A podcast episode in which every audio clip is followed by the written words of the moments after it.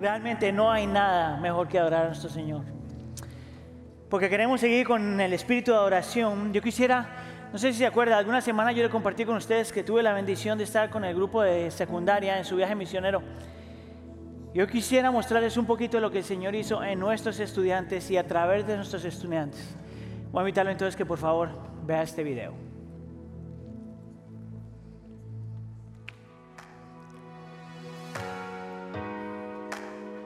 The youth ministry and the youth group went to Memphis as a service mission. doing uh, service projects and serving the community. We helped the homeless. We did Meals on Wheels and worked in a garden, and we got to do some construction also.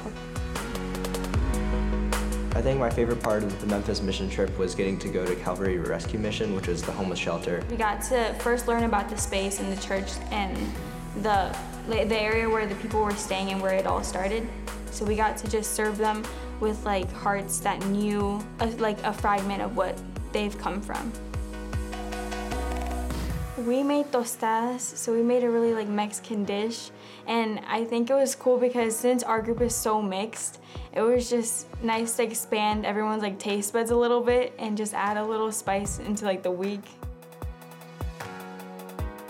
I think my favorite was gardening, probably. It was like fully run by volunteers, and it was in like the middle of one of like the biggest food deserts, um, I think in the nation. They grow a ton of different produce, and they had chickens and like eggs and stuff, and they would sell it for really cheap to the people in their neighborhood, and it was just like a huge blessing for everyone there. Memphis was a very eye-opening experience. Something that the Lord was teaching me was that just like the heart, like that you have to have when you go in to serve, and also like the openness that people have to the gospel. Like at first, you know, with Meals on Wheels, we'd ask to pray for the people that we were giving the food to, and at first I was kind of nervous to do that. And then the more we did it, the more I realized that people would, I think everyone that we talked to gave us a prayer request, and we prayed right there with them. It was just like really interesting to see all the situations that everyone was going through. Um, and just how many people said that they would love for us to pray for them. I felt like the impact of the prayer. Like every time we would pray, like I felt the impact in my heart, which carried out at home because I've been praying more. So it was just cool to see like everybody pray together. I'm really excited for more people to come to these trips because it was definitely worth it and it's an experience that if you don't go, you're missing out on a lot. And I feel like God is using these trips to make our group grow more and more every day. I came out of it like knowing so many people, and I feel like it was such a blessing. Like man, everybody knows each other here, and then found out that they didn't know each other. So it was just crazy. I was like, they're just all meeting each other too, and they just like we're a family. Yeah, I, I didn't know anyone going into this trip. Like I knew my one friend, and that was about it. And now I come home, and my family's just like, who in the world are you talking about? I've never met this person before, and it's just really exciting that I have all these stories to tell, and everyone else on this trip does too, because it was just really a once in a lifetime experience.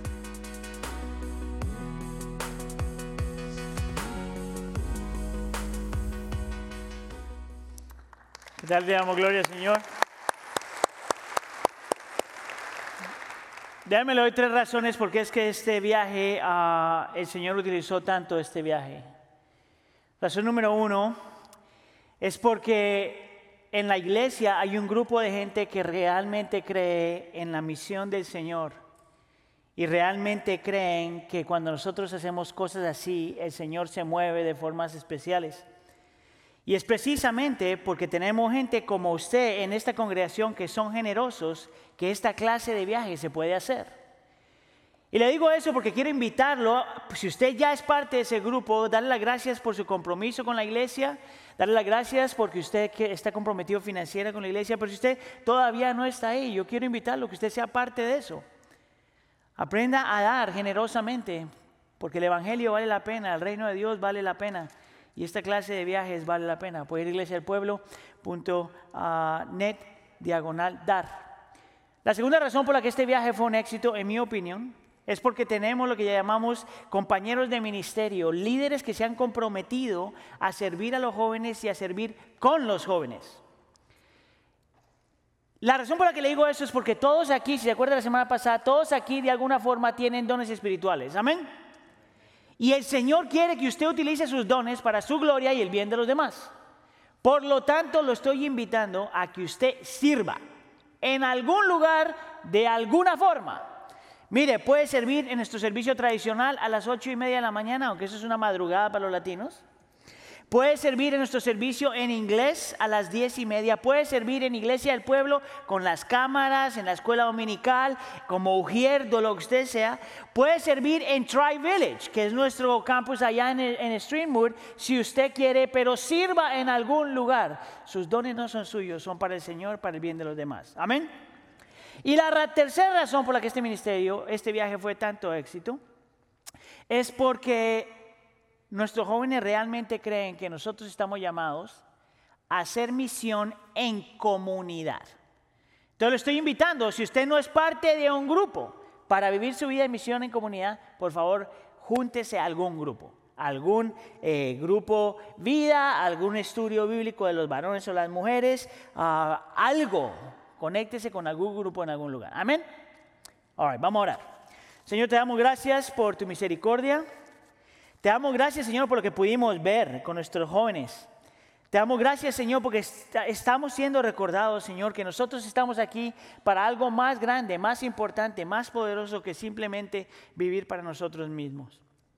Yo te pido en nombre de tu Hijo Jesús que tú continúes levantando tu iglesia, que continúes obrando en mis hermanos, que continúes haciendo la obra, Señor, en nosotros y a través de nosotros para traer el cielo a la tierra. Te pedimos, Señor, en nombre de tu Hijo Jesús, que tú hagas tu obra en nuestro medio.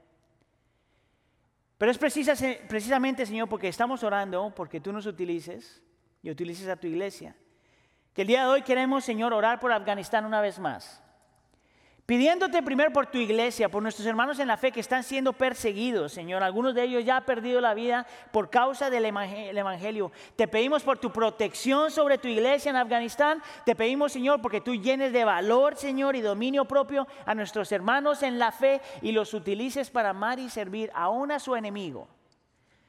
Pero te pedimos por esa nación, porque en tu gracia común, Señor, tú salves a esa gente, Señor. Traiga restauración. Te pedimos por Haití, Señor, ellos tratar de recuperarse también de lo que han pasado. Muévete tú, Señor, en, su medio. O por lo que están pasando, Señor, muévete tú en su medio. Señor, y no queremos ignorar que posiblemente hay gente en este santuario y gente orando con nosotros en línea que también están pasando por situaciones terribles. Te pedimos, Señor, por tu presencia, tu consuelo, tu paz y tu restauración sobre sus vidas. Todo esto lo pedimos en nombre de tu Hijo Jesús. Y la iglesia dice, ahora sí, ¿cómo están familia? Mi nombre es Aníbal Rodríguez, uno de los pastores aquí en la iglesia. Déjeme decirle que usted escogió el mejor domingo para venir a orar al Señor. Aunque esté aquí o en línea. La razón por la que le digo que es el mejor domingo no solamente es porque tuvimos un tremendo momento de adoración al Señor, ah, y no solamente porque estoy predicando, bueno, sí, también por eso, pero esa no es la única razón. La razón por la que yo pienso que este es un muy buen domingo para que nosotros estemos adorando juntos es porque estamos respondiendo a la pregunta, ¿qué es lo que la iglesia del día de hoy necesita para seguir caminando en fidelidad a nosotros estar pasando por esta catástrofe global? ¿Qué es lo que la iglesia del pueblo y la iglesia del Señor necesita para seguir caminando en fidelidad a lo, enfrente a lo que estamos pasando en esta catástrofe global. Estamos haciendo una serie que le hemos llamado Querida Iglesia y lo que estamos hablando, tomando algunos temas que queremos que la iglesia crea, entienda y abrace en lo que nosotros seguimos caminando en este mundo. Algo me dice a mí que las cosas no se van a poner mejor. Alguien me dice a mí que las cosas no se van a poner más tranquilas. Algo me está diciendo a mí hace rato en mi corazón que las cosas posiblemente se van a poner más complicadas para el creyente. Oramos en contra de eso, pero parece ser que para ahí vamos. Lo que quiere decir entonces es que nosotros como creyentes necesitamos entender para qué el Señor nos tiene aquí. Y cómo nosotros le hacemos para lidiar con lo que se ha venido encima y se va a venir encima.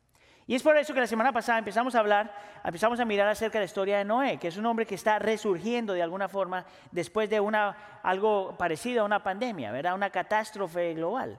Y lo que Noé experimentó en esos días es lo mismo que nosotros, y aprendió en esos días, es lo mismo que nosotros necesitamos aprender hoy. Lo que el Señor utilizó en ese tiempo es lo mismo que nosotros necesitamos hoy. Entonces, si estuvo aquí la semana pasada con nosotros, estuvimos mirando Génesis capítulo 6 al 8 y hoy vamos a estar mirando secciones del capítulo 9. Vamos a empezar para la lectura de la escritura leyendo en Génesis capítulo 8, versículos 20 al 21. Y de ahí vamos a leer algunos versículos del capítulo 9. Le voy a pedir entonces que por favor se ponga de pie para la lectura de la escritura como señal de reverencia al Señor y su palabra. Y si todavía está despierto, dígame, todavía soy despierto. Si usted se duerme cuando yo predico, usted tiene problemas realmente. A ratos como que hablo duro, demasiado duro. ¿No importa? Ah, gloria a Dios. Menos mal porque no estaba pensando cambiar. Ah, Génesis capítulo 8, empezando en el versículo 20. Entonces Noé edificó un altar al Señor y tomó de todo animal limpio y de toda ave limpia y ofreció holocaustos en el altar. Versículo 21. El Señor percibió el aroma, el aroma agradable y dijo el Señor para sí Nunca más volveré a maldecir de la tierra por causa del hombre, porque la intención del corazón del hombre es mala desde su juventud. Nunca más volveré a destruir todo ser viviente como lo he hecho. Capítulo 9, versículo 1. Y Dios bendijo a Noé y a sus amigos y les dijo, sean fecundos y multiplíquense y llenen la tierra. Versículo 3 todo lo que se mueve y tiene vida les será para alimento. Todo lo doy a ustedes como les di la hierba verde. Versículo 5. De la sangre de ustedes, de la vida de ustedes, ciertamente pediré cuenta. A cualquier animal y a cualquier hombre pediré cuenta. De casa, de cada hombre pediré cuenta de la vida de un ser humano. Versículo 6. El que derrame sangre de hombre, por el hombre su sangre será derramada porque a imagen de Dios hizo el hombre. Versículo 7. En cuanto a ustedes, sean fecundos y multiplíquense, pueblen en abundancia la tierra y multiplíquense en ella. Versículo 11. Yo establezco mi pacto con ustedes y nunca más volveré a ser exterminada y nunca más y nunca más volverá a ser exterminada toda carne por las aguas del diluvio, ni habrá más diluvio para destruir la tierra. Versículo 12 también dijo Dios, esta es la señal del pacto que yo hago con ustedes y todo ser viviente que está con ustedes por todas las generaciones. Pongo mi arco en las nubes y será por señal de mi pacto con la tierra. Y acontecerá que cuando haya, ah, haga venir nubes sobre la tierra, se verá el arco en las nubes y me acordaré de mi pacto con ustedes y con todo ser viviente de toda carne Nunca más se convertirán las aguas en diluvio para destruir toda carne. Oremos. Señor, te reconocemos el día de hoy que tu palabra no solamente es inerrante y no tiene errores, sino que es suficiente. Que todo lo que la palabra tiene es lo que nosotros necesitamos. Que todo lo que la palabra dice es lo que nuestra alma reconoce que necesita. Por lo tanto, Señor, te pedimos por el poder, la presencia y el ministerio del Espíritu Santo para nosotros recibir, entender, creer, aplicar y responder a tu palabra.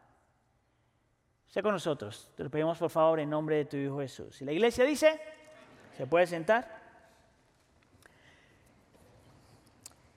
Muchos de los eruditos, cuando miran la historia de Noé, hablan de la historia de Noé como la historia de nuevos comienzos, o la historia de empezar otra vez, o una historia de una nueva era.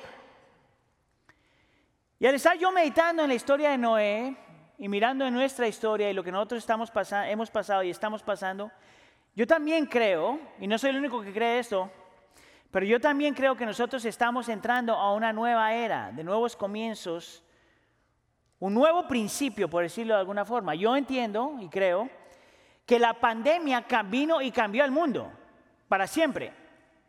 Yo creo que la pandemia vino y cambió la sociedad, cambió las relaciones, cambió la gente y cambió a la iglesia.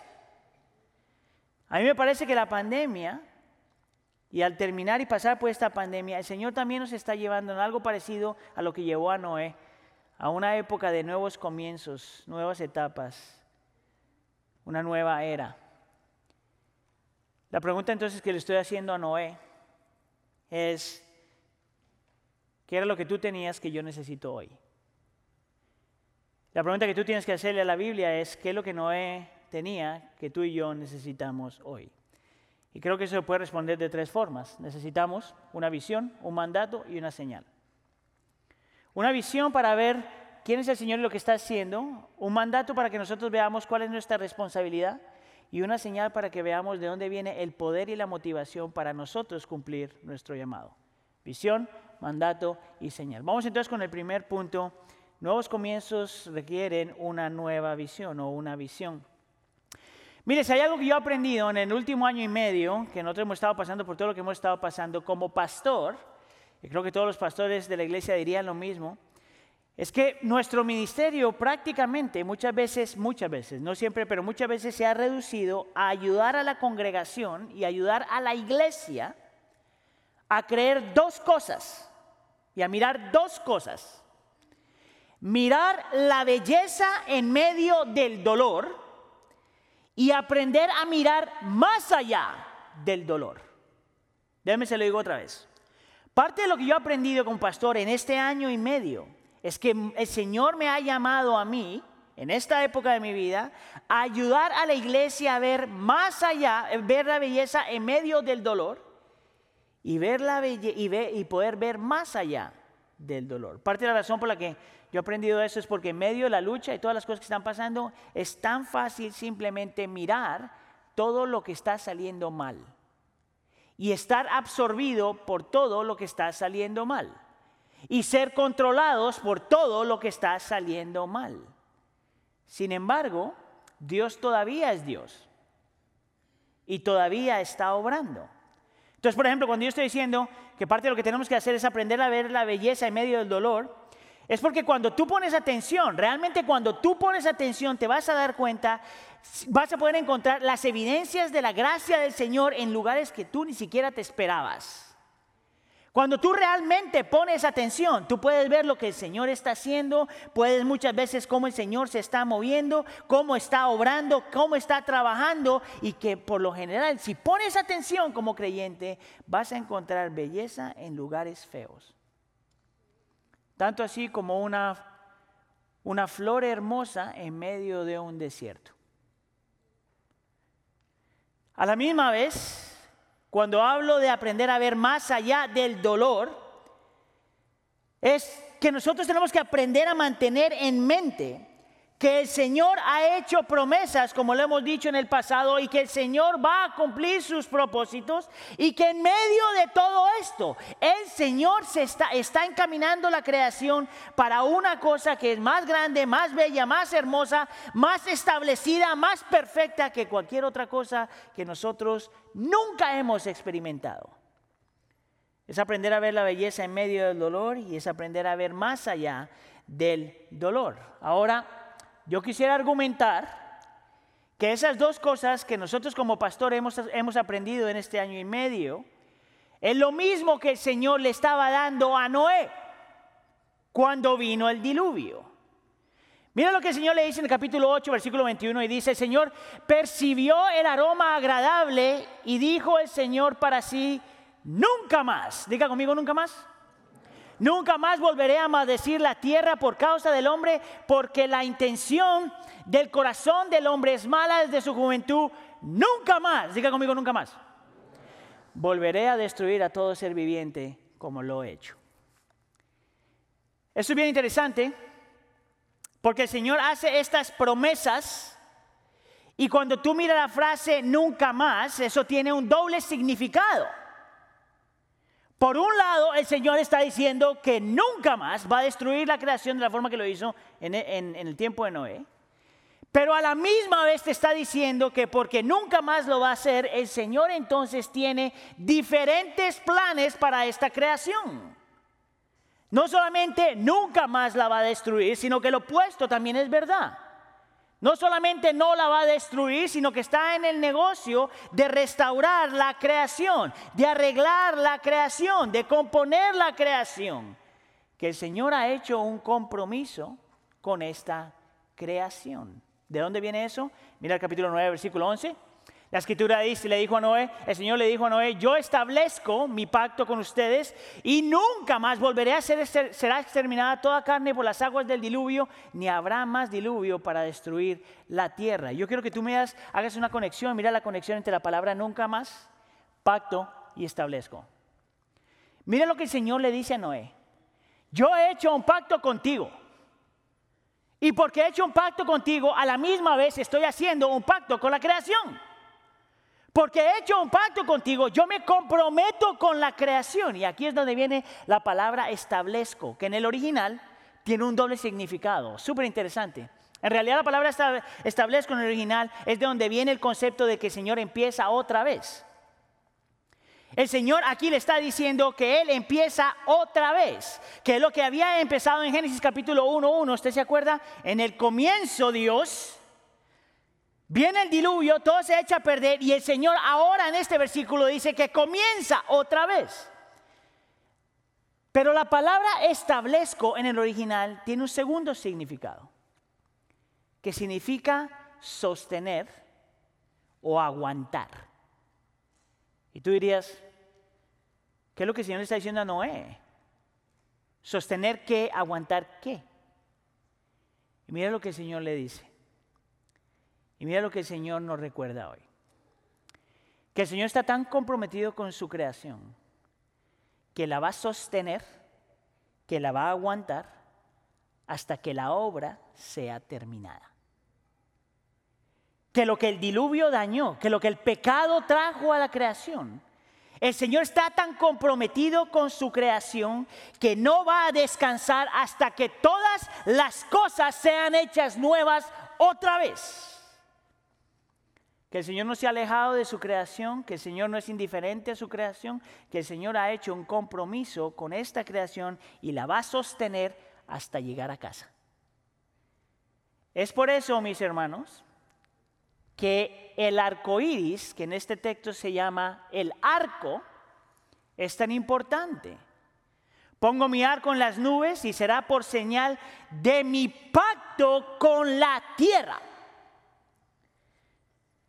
Ahora, yo le voy a dar el día de hoy tres definiciones o tres razones por qué este arco es tan importante en la escritura. Te voy a dar una ahorita y te voy a dar dos más al final del sermón si todavía estás despierto. La palabra arco aparece en diferentes lugares en la escritura, pero en uno de los lugares donde aparece es en el libro de Apocalipsis capítulo 10. Mira lo que dice. Vi a otro ángel poderoso, el arco iris, el arco, estaba sobre su cabeza, su rostro era como el sol y sus pies como eh, columnas de fuego. Ahora, en el contexto del texto, en el contexto de Apocalipsis capítulo 10, esto está hablando de todo lo que el Señor va a hacer. En el contexto de Apocalipsis, el Señor está escribiendo todo lo que Él va a lograr todo lo que Él va a conseguir, todo lo que Él está haciendo y para dónde nosotros vamos. Es por eso que la escritura cuando habla de lo que ha de venir, describe, ah, lo describe como el nuevo cielo y la nueva tierra, habla de la restauración de todas las cosas, de la reconciliación de todas las cosas, habla de la nueva Jerusalén que desciende del cielo, habla de la ciudad de Dios que un día llegará y reemplazará todo lo que está dañado, todo lo que está dolido, todo el sufrimiento. Y mira lo que el Señor le dice a, a Noé. Cuando tú mires el arco iris, acuérdate que yo voy a restaurar todas las cosas. Acuérdate que llegará un día donde todo lo que estamos pasando dejará de existir. ¿Sabías tú que si tú eres creyente, que si tú has puesto tu fe en Cristo Jesús, que si tú has confesado con tu boca y creído en tu corazón que Cristo es Dios, que vivió, murió y resucitó por ti, que si tú has creído eso, esa promesa que el Señor le da a Noé, esa promesa es la que se transfiere a ti. Que si tú eres creyente, tú estás heredando las promesas que el Señor le dio a, a Noé. Y si eso es verdad, y lo es porque la escritura lo muestra, lo que está diciendo es que en medio de todo lo que estamos pasando, en medio del caos, la pandemia, el sufrimiento, el dolor, las lágrimas, nosotros tenemos que aprender a mirar las cosas bellas que el Señor está haciendo y para dónde está llevando la creación y tenemos que aprender a mirar más allá del dolor, porque el Señor ha hecho un compromiso contigo, con su pueblo, con su iglesia y con esta creación, y no va a parar hasta llevarnos allá. No va a parar hasta llevarnos allá. Esto sabes que es lo más interesante acerca de esto. Es que un día tú y yo vamos a estar en el cielo. Espero yo que llegues allá. Si has puesto tu fe, nada de preocuparse. Vamos a estar en el cielo y vamos a mirar los libros de historia en el cielo. Porque es la ciudad de Dios. Estamos asumiendo que hay sociedad, que todo esto. Vamos a estar en la ciudad de Dios. Y vamos a sacar, vamos a ir a la librería santa del cielo. Y vas a mirar los libros de historia. Y no vas a encontrar la pandemia como una historia central Vas a mirar la pandemia, en inglés se llama el footnote. ¿De qué? Eh, al pie de letra, donde dice, en el 20, 20 y 21 hubo una pandemia. Y tú le vas a preguntar al hermano en la fe que tienes hoy aquí, que lo vas a reconocer allá. Porque nos vamos a conocer como seres humanos. Y tú le vas a decir, Sergio, ¿tú te acuerdas de la pandemia? Y Sergio me va a decir, ¿qué pandemia? Porque la belleza, la magnitud, el poder, la perfección y la armonía del cielo frente al Señor va a ser tan increíble, tan hermosa, tan perfecto, que todo lo que estamos pasando se va a ver simplemente como un mal sueño. Esa es de la forma en que tú sigues caminando con el Señor.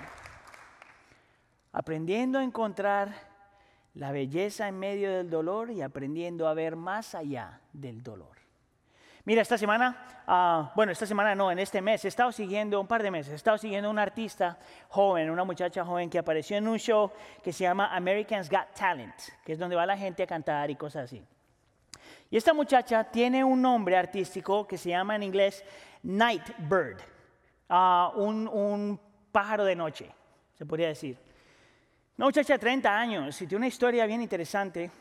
en, el, en el 2017, ella recibió un diagnóstico de, el diagnóstico de que tenía cáncer en el pecho.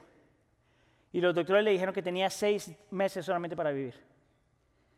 Por la gracia del Señor y la misericordia del Señor, para el 2018 al 2018 ya el Señor le dio libertad y se le, se le dijo que estaba libre de cáncer. Pero meses después le apareció otra vez el cáncer. Y durante esa época su esposo de cinco años la deja. Para el 2020, a principios de 2020 creo yo, otra vez el, el cáncer desaparece por la gracia y misericordia del Señor, quimioterapia y todas estas cuestiones. Pero en medio del 2020 el cáncer le vuelve otra vez. Y ahora lo tiene en sus pulmones, en su espina dorsal y en el hígado. Y es con esa realidad que va a este show a cantar una canción que se llama It's Okay. Ahora, tú no entiendes bien, tú lees la canción, escuchas la canción y como que no entiendes bien por qué ella lo pone de esa forma, a menos de que tú leas lo que ella ha escrito y cómo ella ha estado lidiando con eso. Y ella es el perfecto ejemplo de una creyente que en medio de su propia pandemia, que en medio de su propio sufrir y en medio de su propio dolor, ha aprendido a ver belleza en medio del sufrimiento. Mira lo que ella dice. Cuando se trata del dolor, Dios no se ocupa a menudo de quitarlo. En otras palabras, Dios no necesariamente te quita el dolor. En cambio, le suma a eso. Dios es más un dador que una persona que quita. No quita mi oscuridad, pero agrega luz. No me quita la sed, pero me trae agua. No cura mi soledad, pero se acerca. Entonces hace la pregunta a ella, ¿por qué creemos que cuando sentimos dolor, eso debe significar que Dios está lejos de nosotros? La pandemia no significa que Dios no está presente, que Dios no está cerca y que Dios no está haciendo algo. Yo me atrevería a decir como creyente que en medio de esta pandemia yo he visto al Señor más cerca que nunca, más poderoso que nunca, más fiel que nunca, haciendo cosas que nadie ni siquiera se podía imaginar. Es aprendiendo a ver la belleza en medio del dolor. Y lo segundo, esta mujer nos enseña a aprender a mirar más allá del dolor. ¿Se acuerda? Yo le dije que su nombre es Nightbird, uh, Nightbird um, pájaro de noche. La razón por la que se dio ese nombre es porque cuando está pasando con todo esto, ella tiene un sueño, el mismo sueño por tres noches. Y en el sueño se, se ve tres pajaritos, tres pajaritos, ve estos pajaritos cantando en medio de la oscuridad completamente oscuro y los pajaritos, tú sabes que los pájaros no cantan así por naturaleza, ¿verdad? Para que se callen tú les tapas la cosa y para que canten les destapa la cosa. Pero ellas ve en su sueño estos tres pajaritos cantando en medio de la oscuridad. Y esto es lo que ella dice. Yo quiero ser así. Incluso cuando estoy en medio de una época oscura y no hay señales de que vaya a terminar. Quiero ser ese pajarito que canta anticipando las cosas buenas en las que confío vendrán. Dime tú si ese no es un ejemplo de fe. Cantando, aunque sabe que no sabe si esto va a terminar.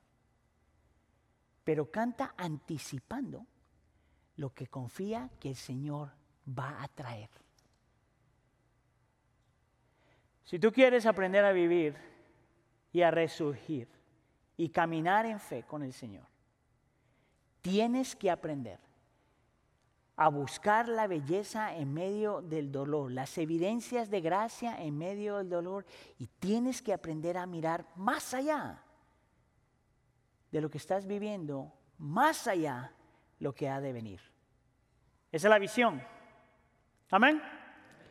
No solamente necesitamos una visión, pero el Señor nos va a dar un mandato o un llamado. Esto es súper interesante. Tú lees la historia de Noé, está pasando todas estas cuestiones, sale del arca y lo primero que hace al salir del arca, en el capítulo 8, versículo 20, dice, entonces Noé edificó un altar al Señor y tomó de todo animal limpio y de toda ave limpia y ofreció holocaustos en el altar. Todos los eruditos que leí, todos los comentaristas que leí dicen exactamente lo mismo. Este es el efecto de alguien que ha experimentado la gracia del Señor. Alguien que sabe que no merecía la gracia del Señor, el amor del Señor, la fidelidad del Señor, pero que la recibió y que cuando la recibió lo primero que hace a salir del arca es adorar al Señor. Es glorificar al Señor, es expresar su gratitud al Señor y a la misma vez él se compromete con el Señor y se consagra al Señor. Todos los eruditos dicen lo mismo. Cuando no está haciendo esto, Él se está consagrando, comprometiendo y adorando al Señor al mismo tiempo. Esto es interesante. Que el Señor ve eso y mire lo que el Señor hace en el capítulo 9, versículo 1. Y Dios bendijo a Noé y a sus hijos y les dijo, sean fecundos y multiplíquense y llenen la tierra. Mira el versículo 3. Todo lo que se mueve y tiene vida les será para alimento. Todo lo doy a ustedes como lo di, ah, como les di la hierba verde. Y él repite exactamente lo mismo de este versículo, versículo 1, en el versículo 7. Sean fecundos y multiplíquense y llenen la tierra. Ahora, yo quiero que tú mires esto en el contexto del texto. El Señor dijo que Él está en el negocio de restaurar todas las cosas. El Señor ya le dijo a Noé y nos ha dicho a nosotros que Él quiere restaurar todas las cosas. El Señor ya le dijo a Noé y nos está diciendo a nosotros que Él está en el negocio de arreglar todo lo dañado. Y ahora llama a Noé y lo pone a trabajar. ¿Tú sabes por qué? Porque en los planes del Señor, para restaurar su creación, para llevarnos a la nueva Jerusalén, para ver lo que significa el cielo en la tierra, para los planes del Señor, el Señor escoge a su iglesia, los salva, los redime, los bendice y los manda a trabajar. Nota aquí que el Señor no redimió a Noé y le dijo, Noé, tú y tu familia ármense su propio, su propio club de santidad. Mira, Noé, tú y tu familia, aléjate del, del, resto del mundo. Mira, Noé, tú y tu familia, protégete que no te vayas a infectar con el pecado de los demás. Mira, Noé, tú y tu familia, crea tu grupito pequeño y jamás le abra la puerta a nadie más.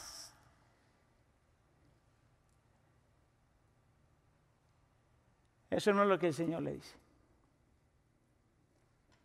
Lo bendice y lo envía. Lo bendice y le dice ser bendición en esta creación. En este versículo algunos teólogos lo llaman el mandato cultural, que significa que el Señor cuando bendice a su pueblo y lo manda es para nosotros crear cultura, influenciar la cultura, cultivar la cultura, cuidar este mundo, contribuir a lo que el Señor está haciendo. El Señor bendice a Adán y a su familia y los manda como representantes de Él y establecer su reino. ¿Sabías tú que parte de lo que el Señor está haciendo en este tiempo es salvando gente, restaurando gente, llamando gente, incluyéndote a ti, y ahora te dice, ve. Sé fecundo, multiplícate y llena la tierra con la presencia del Señor. Mi hermano, usted necesita estar rodeado de otros creyentes. Pero usted no está llamado a cerrar las puertas de su hogar a los no creyentes. Usted está llamado a hacer vida en comunidad. Pero usted no está llamado a quedarse solo ahí. Esta es la razón por la que usted trabaja.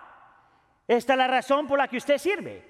Esta es la razón por la que le dice y saluda a sus vecinos. Esta es la razón por la que usted invita gente a su casa. Esta es la razón por la que usted hace todo lo que hace para darle gloria al Señor, para adorar al Señor, para, para que nosotros cumplamos nuestro llamado. ¿Por qué? Porque todo lo que estamos haciendo está contribuyendo para lo que el Señor está haciendo. Mire, ah, yo no sé si ustedes estuvieron viendo las Olimpiadas hace dos, tres semanas que se terminaron, pero Heidi y yo nos encantan las Olimpiadas. Ah, bueno, a Heidi más que a mí, pero yo lo veo porque ella la está viendo. Pero una de las cosas que nos gusta ver es, son las gimnastas. Creo que parte de la razón por la que nos gusta ser gimnasta es porque yo quería ser gimnasta, pero pues no la hice. Y entonces me gusta ver los que sí la hicieron. Pero al estar viendo a gimnasta se me vino una imagen de un predicador que esto lo dijo hace mucho tiempo que se llama Francis Chan, es un hombre asiático,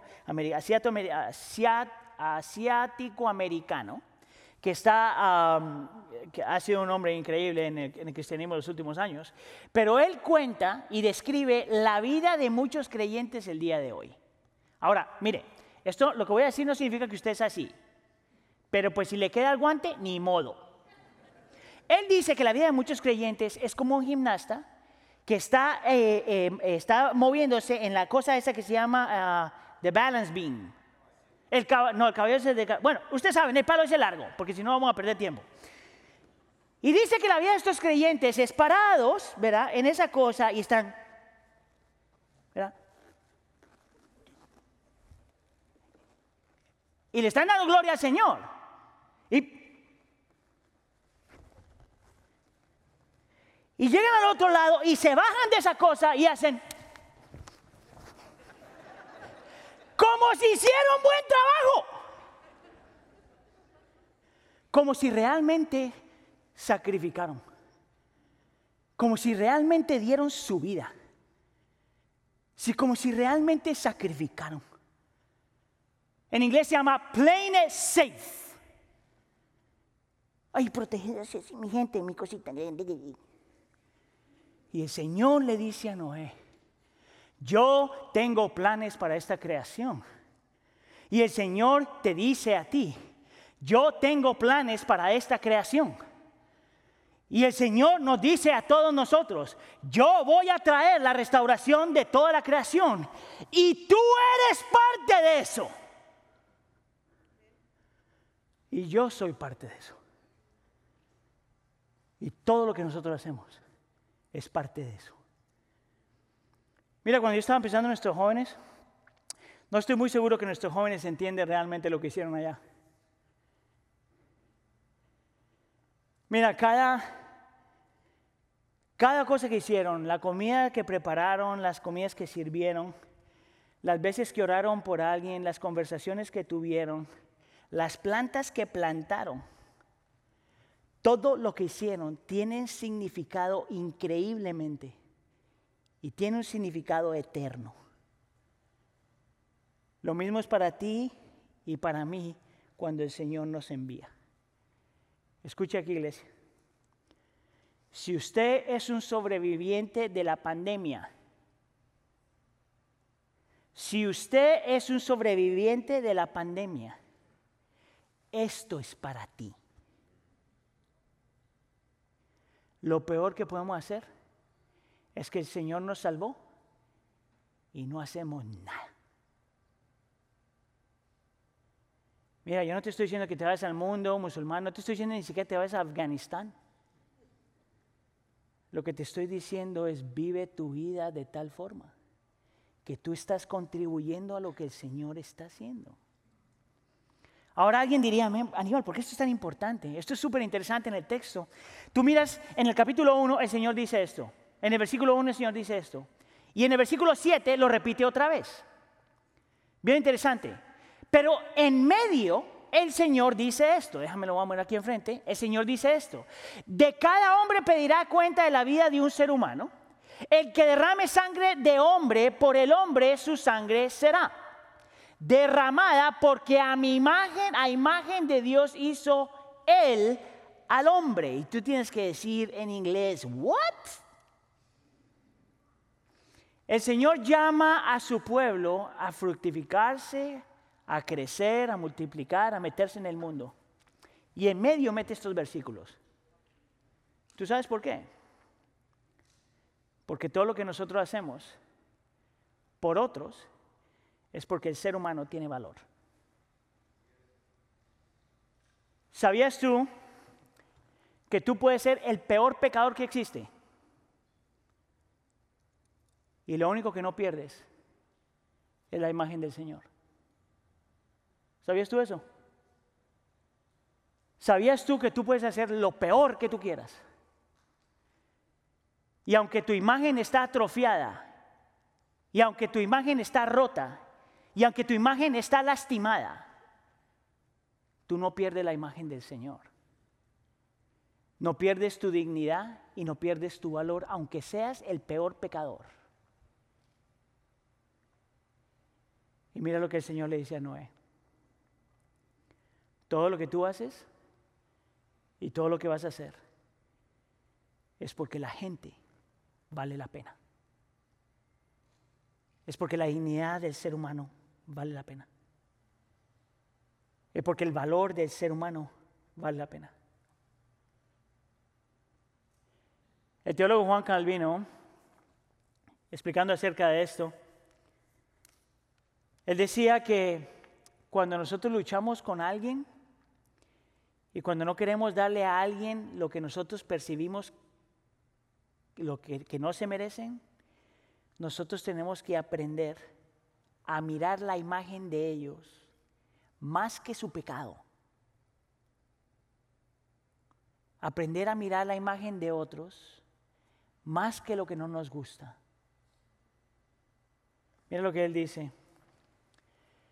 No consideremos las malas intenciones de los hombres, sino miremos la imagen de Dios en ellos, que anula y borra sus transgresiones y con su belleza y dignidad nos atrae a amarlos y a abrazarlos. Mire, piensa en una persona, piensa en un grupo de gente que tú tienes un montón de problema amando. Piénsalo en un segundo. Puedes tú ver la imagen de Dios en ellos.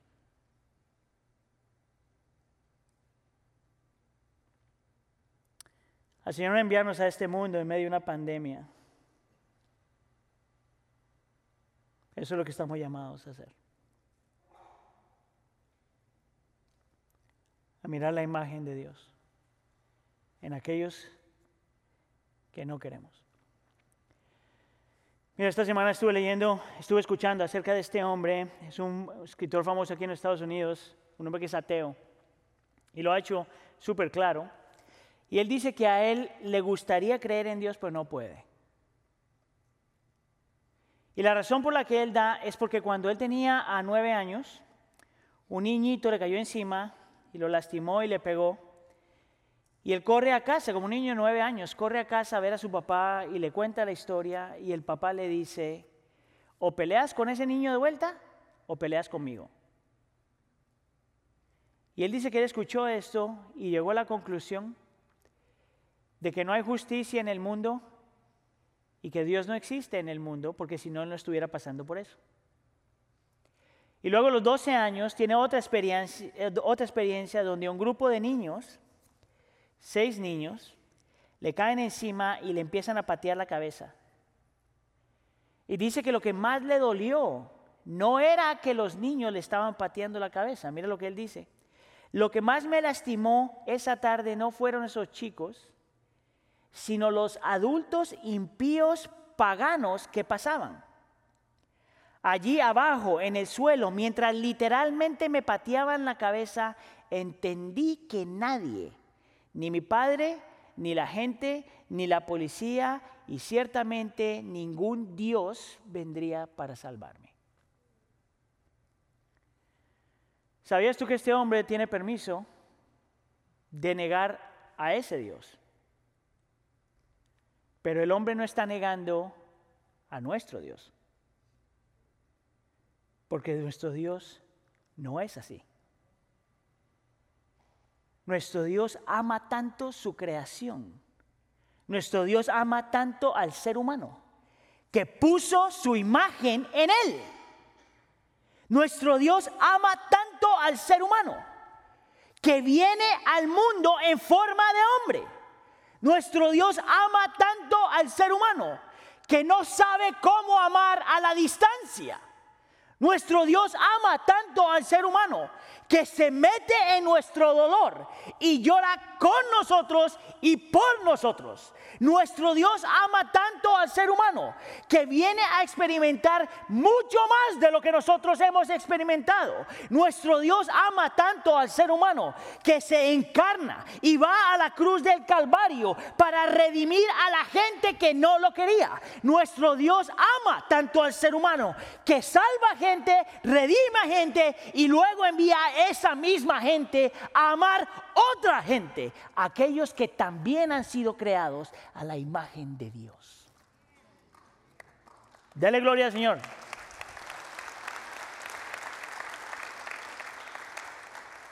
¿Sabías tú que si tú eres creyente, tú vives en un mission trip? Tú siempre estás viviendo en un viaje misionero. Todos los días. Desde que te levantas y vas al baño hasta que te acuestas, tú estás viviendo en misión para traer el cielo a la tierra. Si tú eres un sobreviviente de la pandemia, el Señor no te salvó simplemente para que vivas tu vida pensando solamente en ti mismo.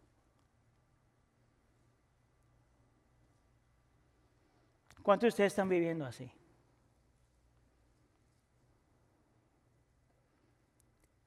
¿Cuántos de nosotros estamos tan agradecidos por lo que el Señor ha hecho a nosotros Y el Señor ha hecho por nosotros que nos hemos quedado solo ahí.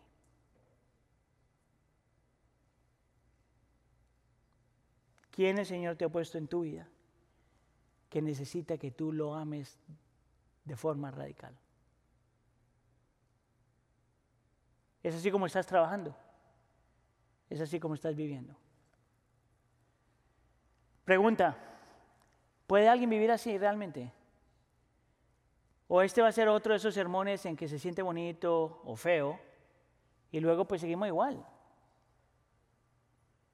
¿Puede alguien vivir así? Y la respuesta es sí. Necesitas ponerle atención a la señal. ¿Te acuerdas que yo te dije que el arco iris o el arco tiene tres significados? Mira lo que dice el capítulo 9, versículo 12. También dijo Dios a Noé: Esta es la señal del pacto que yo hago con ustedes y todo ser viviente que está con ustedes por todas las generaciones. Pongo mi arco en las nubes y será por señal de mi pacto con la tierra. Nota que el Señor aquí está llamando el arco iris o el arco un pacto, una señal de pacto. Y yo ya te expliqué y te dije que esta palabra tiene tres significados. La primera es que Dios ha hecho promesas de restauración. Cada que nosotros miramos el arco iris, estamos, tenemos que acordarnos que el Señor ha hecho promesas de restauración, que un día Él va a, va a regresar y va a hacer lo que tiene que hacer. Lo interesante son estos siguientes dos términos. Yo quisiera invitarte a que tú veas lo que Noé tenía que haber visto que el arco iris o el arco también es una señal de pacto que nos recuerda del juicio de Dios.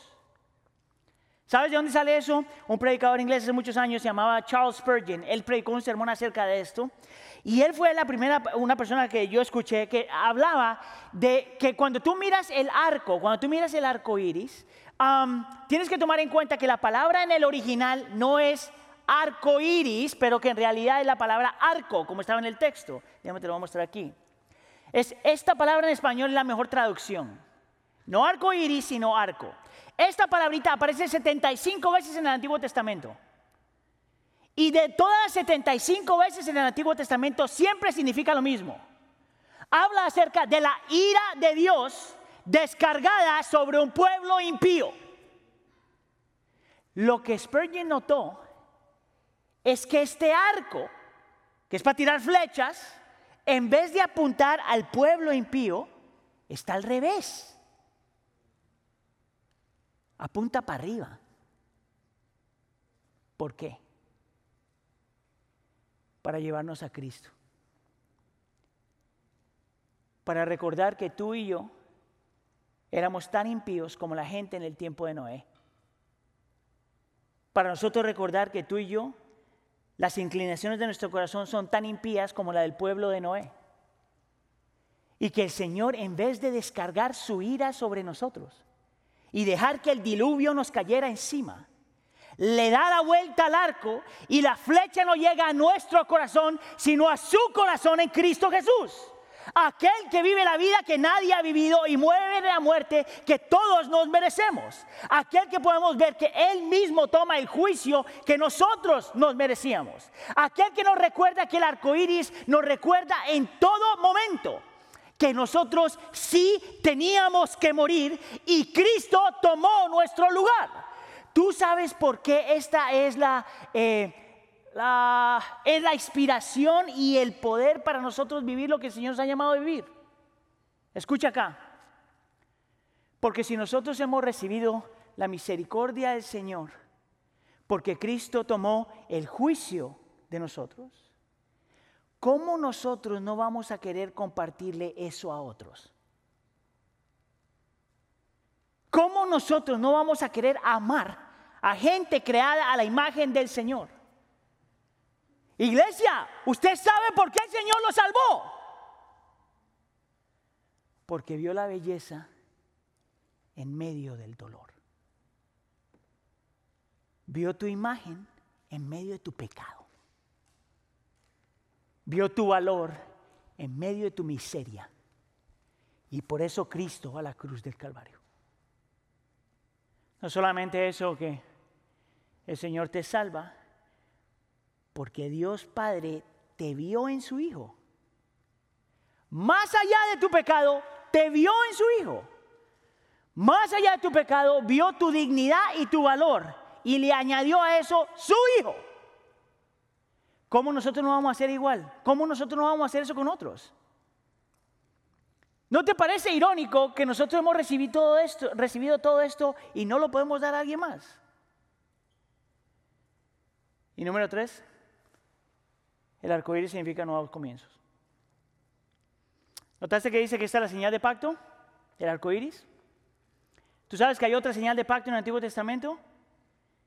Y es la señal de pacto de la circuncisión. ¿Tú sabes por qué eso era tan importante? Muy parecido al rol del, del arco iris.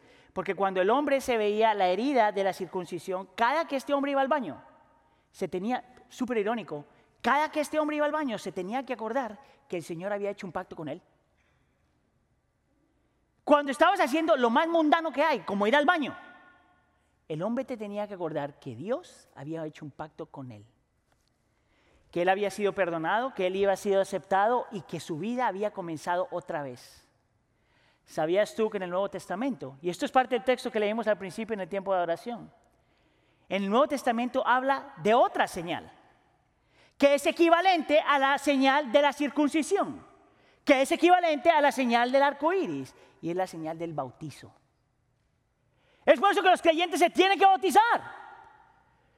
Porque el Señor utiliza el bautizo para recordarte vez tras vez que Dios ha hecho un pacto contigo y que tú naciste otra vez y que tú moriste con Cristo y resucitaste con Cristo. Y que eso significa que tú no eres esclavo del poder del pecado ni de la culpa del pecado. Que es posible, iglesia.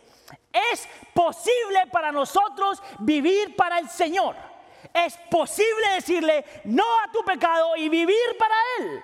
Es posible nosotros amar gente que no nos ama. Es posible para nosotros darle toda gloria a Él. Aun cuando pecamos, el Espíritu de Dios te vuelve a levantar. Porque es posible, por la señal de pacto en la cruz del Calvario, que se aplica por el Espíritu Santo en nuestra salvación, es posible vivir para el Señor.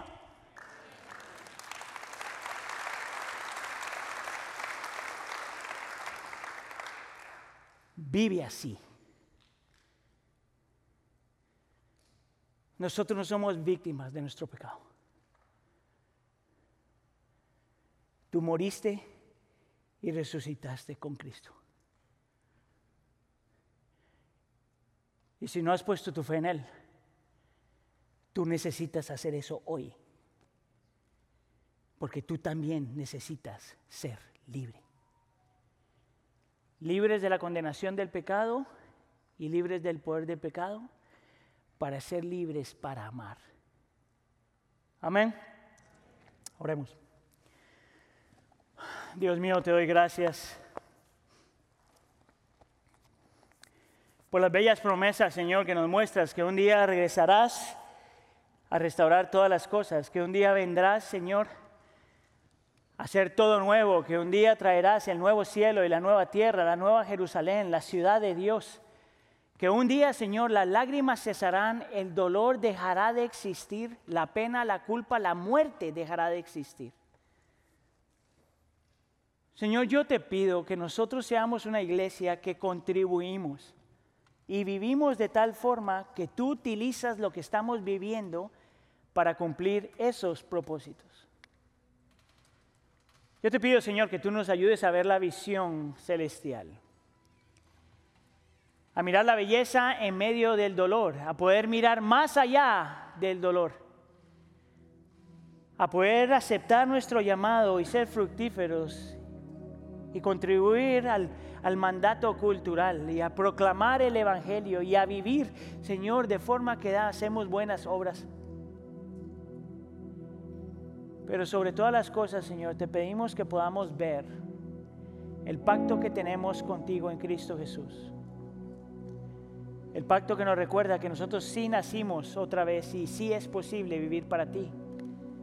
Porque la condenación que nos merecíamos, Cristo llevó. Porque el juicio que merecíamos, Cristo llevó. Haz tu obra en nosotros, Señor. Todo esto te lo pedimos en nombre de tu Hijo Jesús. La iglesia dice...